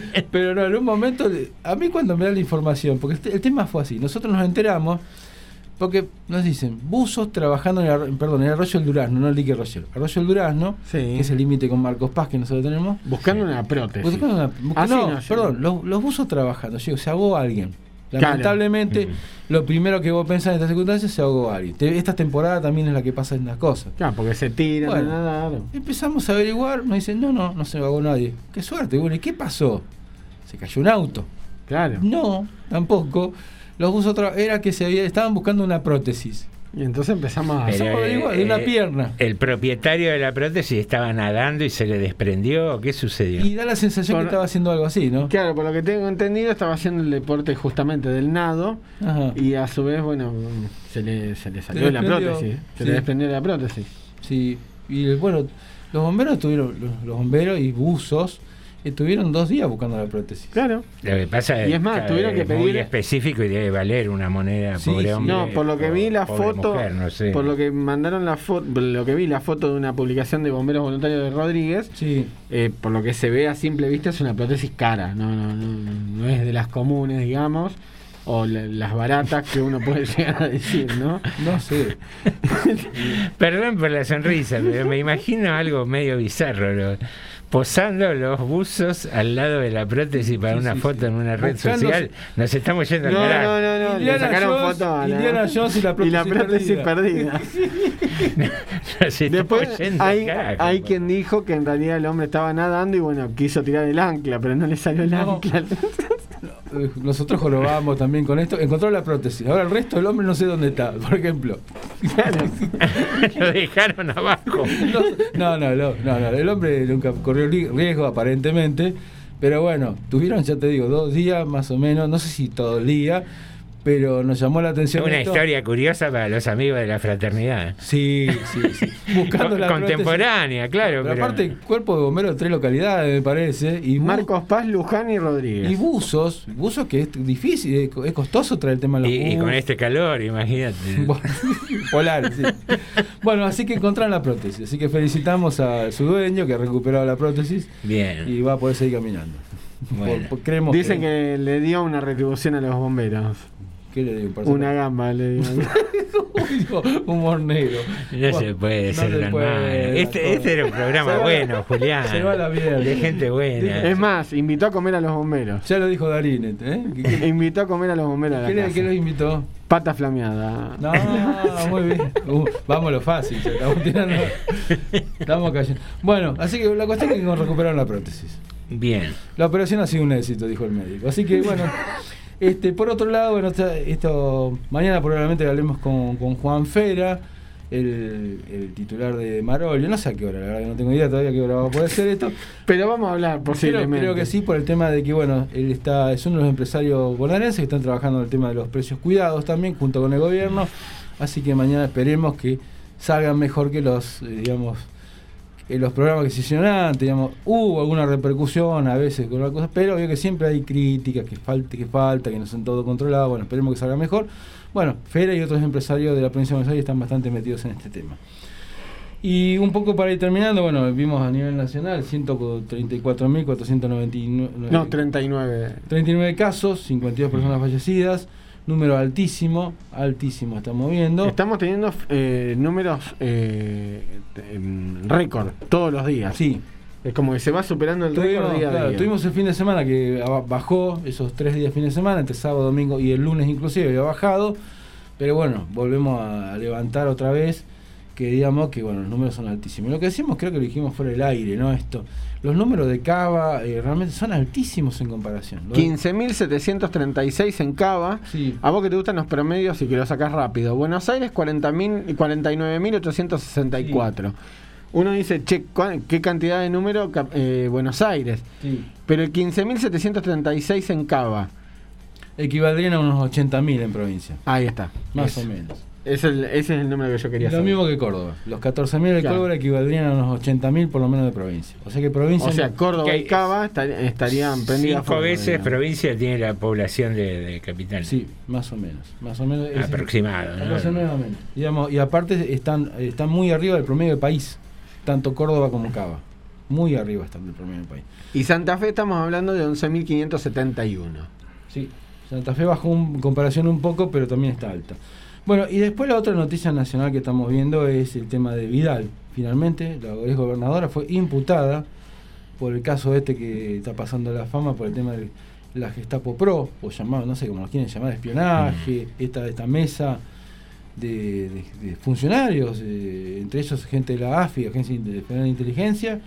Bueno, no solamente se la imputó en este caso, que una medida que yo no pensaba tan rápido, la verdad debo ser honesto, no la pensaba tan rápido, sino esto va a llevar también al trabajo con los teléfonos de, de, Vidal, de Vidal y algunos funcionarios más que participaron o que estuvieron cerca de estas, de estas maniobras. Quizás no en forma directa, no estuvieron en esa mesa, pero digamos se está hablando de precisamente acá se vienen allanamientos y se vienen estudios de eh, llamados telefónicos. Sí, aparte lo curioso es que mm, hubo declaraciones de algunos de los participantes de la reunión donde eh, se sentían como violada su intimidad porque fueron filmados. No así estar organizando causas No, no. para imputarle a, Sí. a sindicalistas, ¿no? Es una cosa medio extraña. También otro, y esto, digamos, yo no, no quiero pecar de inocente, por lógica eso es una pura especulación. Este, que esto, ¿cómo le puedo decir? Todo esto, todo esto que se hizo, a- digamos, alguno puede decir al gobierno le conviene, ¿no? Porque bueno, se le pega una... una- Me parece que es más una cuestión interna, dice. Creo que puede haber esta conveniencia inclusive para el gobierno, porque aparezca esto en estos momentos, pero también te digo que aparezcan estas cosas y que, por ejemplo, el macrismo cuando se fue no, no quemara todo esto, es muy llamativo. Sí, aparte creo que salió eh, exactamente uno o dos días después de que Vidal habló de sus apetencias presidenciales. Es muy llamativo, muy llamativo. Acá la interna de, de- de Juntos es muy fuerte y me parece que le empezó a pagar ¿eh? la gente del PRO. Porque ya están dando encuestas que Morales, está, por ejemplo, está dando muy buena imagen en comparación con Larreta, con Vidal y, bueno, ni hablar con Macri. Gerardo Mm. Morales. Es que me parece que esta de, de- de la virulencia política no, no va más. Me parece que estamos todos bastante cansados, que, que están las cosas lo suficientemente mal como para Mm. empezar a tratar de acordar un poco y hablar en serio de cómo solucionar las cuestiones que nos afectan a todos, más allá de la posición política de cada uno. Y hasta dónde se llegó, ¿no? Recién entrevistábamos a, no me acuerdo el nombre de la chica. de la- Paulina, a Paulina. Paulina. Y nos decía que había, según la apariencia política, ese yo, Sí, sí. vecinos que no querían participar. Mm. Digo, ¿hasta dónde llegó la grieta? Hasta hacernos perder por No, ahí sí, eh, nuestro pasado de- de- del barrio, de la localidad, qué Mm. sé yo, que preferimos sacrificarlo por no meternos. Digo, entonces, me parece que hay que bajar un cambio, es tiempo de bajar un cambio. Y, y todos aquellos que, que apuesten a la virulencia, a la grieta y todo eso, y creo que la gente los tiene que ir depurando un poco, porque si no es imposible. Y sobre todo en ciertos temas cuando tenemos momentos tan difíciles, tenemos una negociación con el fondo que es muy dura, es durísima. Y nos vendría muy bien, más allá que por lógica hay gente de la oposición que dice más que le explote la cosa a ellos, que no es, uno puede decir que está mal que sea así, que no es ilógico que sea así, también en algunas circunstancias, pero digamos, eh, tendría que, por lo menos en ese tema, en ese tema, hay tanto para pegarnos después siendo desde la oposición al oficialismo, todos los días, que por lo menos en el tema del fondo, no, ven- no, no sería loco que digamos que dijeran, bueno, vamos, vamos a ponernos todos juntos en esto porque vamos a suponer una cosa, llegamos a un mal arreglo con el fondo, o no llegamos a un Mm. arreglo con el fondo. Tienen que gobernar ellos en el 2023. Es- eso, te, eso te iba a plantear recién. Digo, los candidatos de Juntos por el Cambio, todos los que puedan tener alguna apetencia, como Rodríguez Larreta, eh, Bullrich, la misma Vidal, Sí. cualquiera, toma al que te guste. Sí. Digo, vamos a hacerle a contra el gobierno, no se aprueba el presupuesto, no nos sentamos para negociar o para demostrar apoyo en la negociación con el Fondo Monetario. Argentina no cierra, puede haber dos panoramas, que Argentina no cierre, Sí. con lo cual tampoco creo yo que sea la- el, el cataclismo mundial como lo pintan. Sí, pero no- Eh, no complica- bueno. complicarían mucho las cosas sin duda, Sí. porque hay que estar dentro de cierto ritmo eh, globalizado como país, sin duda sería perjudicial, pero hace un arreglo tal cual pide el fondo. Mm. Y suponete que el gobierno aceptara hacer ajuste, la gente va a estar con un humor espantoso, va a agarrar juntos el 2023 y con qué se va a encontrar. ¿O te crees que en dos años estabilizás el país porque viene el Fondo Monetario y te da la receta mágica? El Fondo Monetario nos dio receta durante 50 años. Bueno, pero se está. eh, yo entiendo que hay sectores que, por ejemplo, son una cuestión ideológica ya de por sí. Si el fondo dice eso, hay que hacerlo. Yo eso lo entiendo. Eh, sectores que son. Ahí lo veo más pegado Sí, al macrismo. Sí, pero Macri no lo hizo. Bueno. De hecho, el informe final del fondo sobre Sí. la deuda de que tomó Macri Sí, bueno. fue lapidario. Está bien, pero digo, los sectores que hoy apoyan más a Mauricio Macri que a los otros referentes de- del PRO o de Juntos, eh, son sectores que están más pegados a eso, ¿no? A a ese tema, a esa línea ideológica que es hagamos ajuste, vamos, entreguemos todo. Como lo hicieron en el 2016, 2015-2016, acuérdense que ellos siguieron a acuerdo con, con, con bonistas y con cosas muy rápido también en ese momento. Eh, levantaron el cepo enseguida, cosa que más de uno después se arrepintió, pero lo hizo. Digamos, ahora, hay sectores dentro de Juntos que no, no son tan así. No son tan así. Esos sectores deberían pensar. que, bueno, saltó ya Gerardo Morales. ¿eh? Gerardo Morales está diciendo, entre otras cosas, dijo, fuimos nosotros que creamos esa deuda. Pero Por lo menos vamos a ver qué, qué se está haciendo. No, digamos, no inventó nada, es algo que sabe todo el mundo. Claro. Por más que, que te lo quieran vender distinto. Tampoco un prócer, digo, pero por lo menos tuvo un dejo de decencia de decir, De- bueno. de honestidad, claro. claro. Ahora, ¿vos lo ves a, a Macri como un candidato fuerte dentro de toda la algarabía de posibles que hay? Yo lo, lo veo por, por el. Yo lo veo a Macri todavía con fuerza por un tema. Eh, hay muchos sectores muy importantes de poder que lo quieren, lo prefieren a él que a Rodríguez Larreta o que a Vidal o que a los radicales. Los ese- y esos sectores siguen apuntando muy fuerte y son sectores que tienen poder en el peor sentido. Sí, no, bueno. En esta ver, operación ver, que hablábamos de le- Vidal. Le fue útil seguramente a esos No, no, pero sectores de poder. Son capaces de hacer cosas como la que hicieron esta semana precisamente a Vidal. O cuando apareció esta mesa, esta foto, este video. Digamos, lo que vos decías. Vidal dijo, tengo aspiraciones, a los dos días le aparece esto. La- le metieron un problema político institucional. Y a Macri no le pasa eso. ¿Por qué no le pasan esas cosas? Porque ya está pagado políticamente. No, no. No, No. yo creo que está muy protegido. Está protegido. Sí, también. ¿no? Está muy protegido. Por esos sectores precisamente.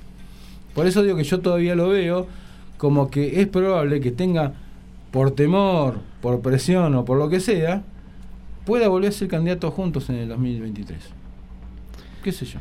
Me parece a mí. Es difícil, pero es política. Es, es política. Este país nos puede brindar cualquier candidato en cuestión de 20 días, un mes y con chances. Sí, Hemos bueno. visto candidatos que han sacado un 50% de una elección y a la elección siguiente no llegaban al 10%. Cosas insólitas. Exactamente, exactamente. Argentina, qué linda que es un país maravilloso. Somos como somos. Somos así, somos así. Eh, un saludito especial a la mamá de Norma que hoy Sí, cumple años. Sí, sí. Y bueno, mientras Norma descansa, nos acompañó el señor Julián Saulé, que esperamos siga soportándonos a lo largo de la semana, si es que el clon le sigue funcionando. Claro, que. Si tiene baterías para el clon. ¿Dónde está el clon ahora, por ejemplo? Y ahora él se está bañando. Ah, ah con razón. Ahora ¿Se entiendo. baña solo o usted lo tiene que ayudar? No, no, se baña solo. Ya, Ah, ya aprendí. Ahora, el clon que se baña no es el que viene acá todos los días, ¿no? Es así.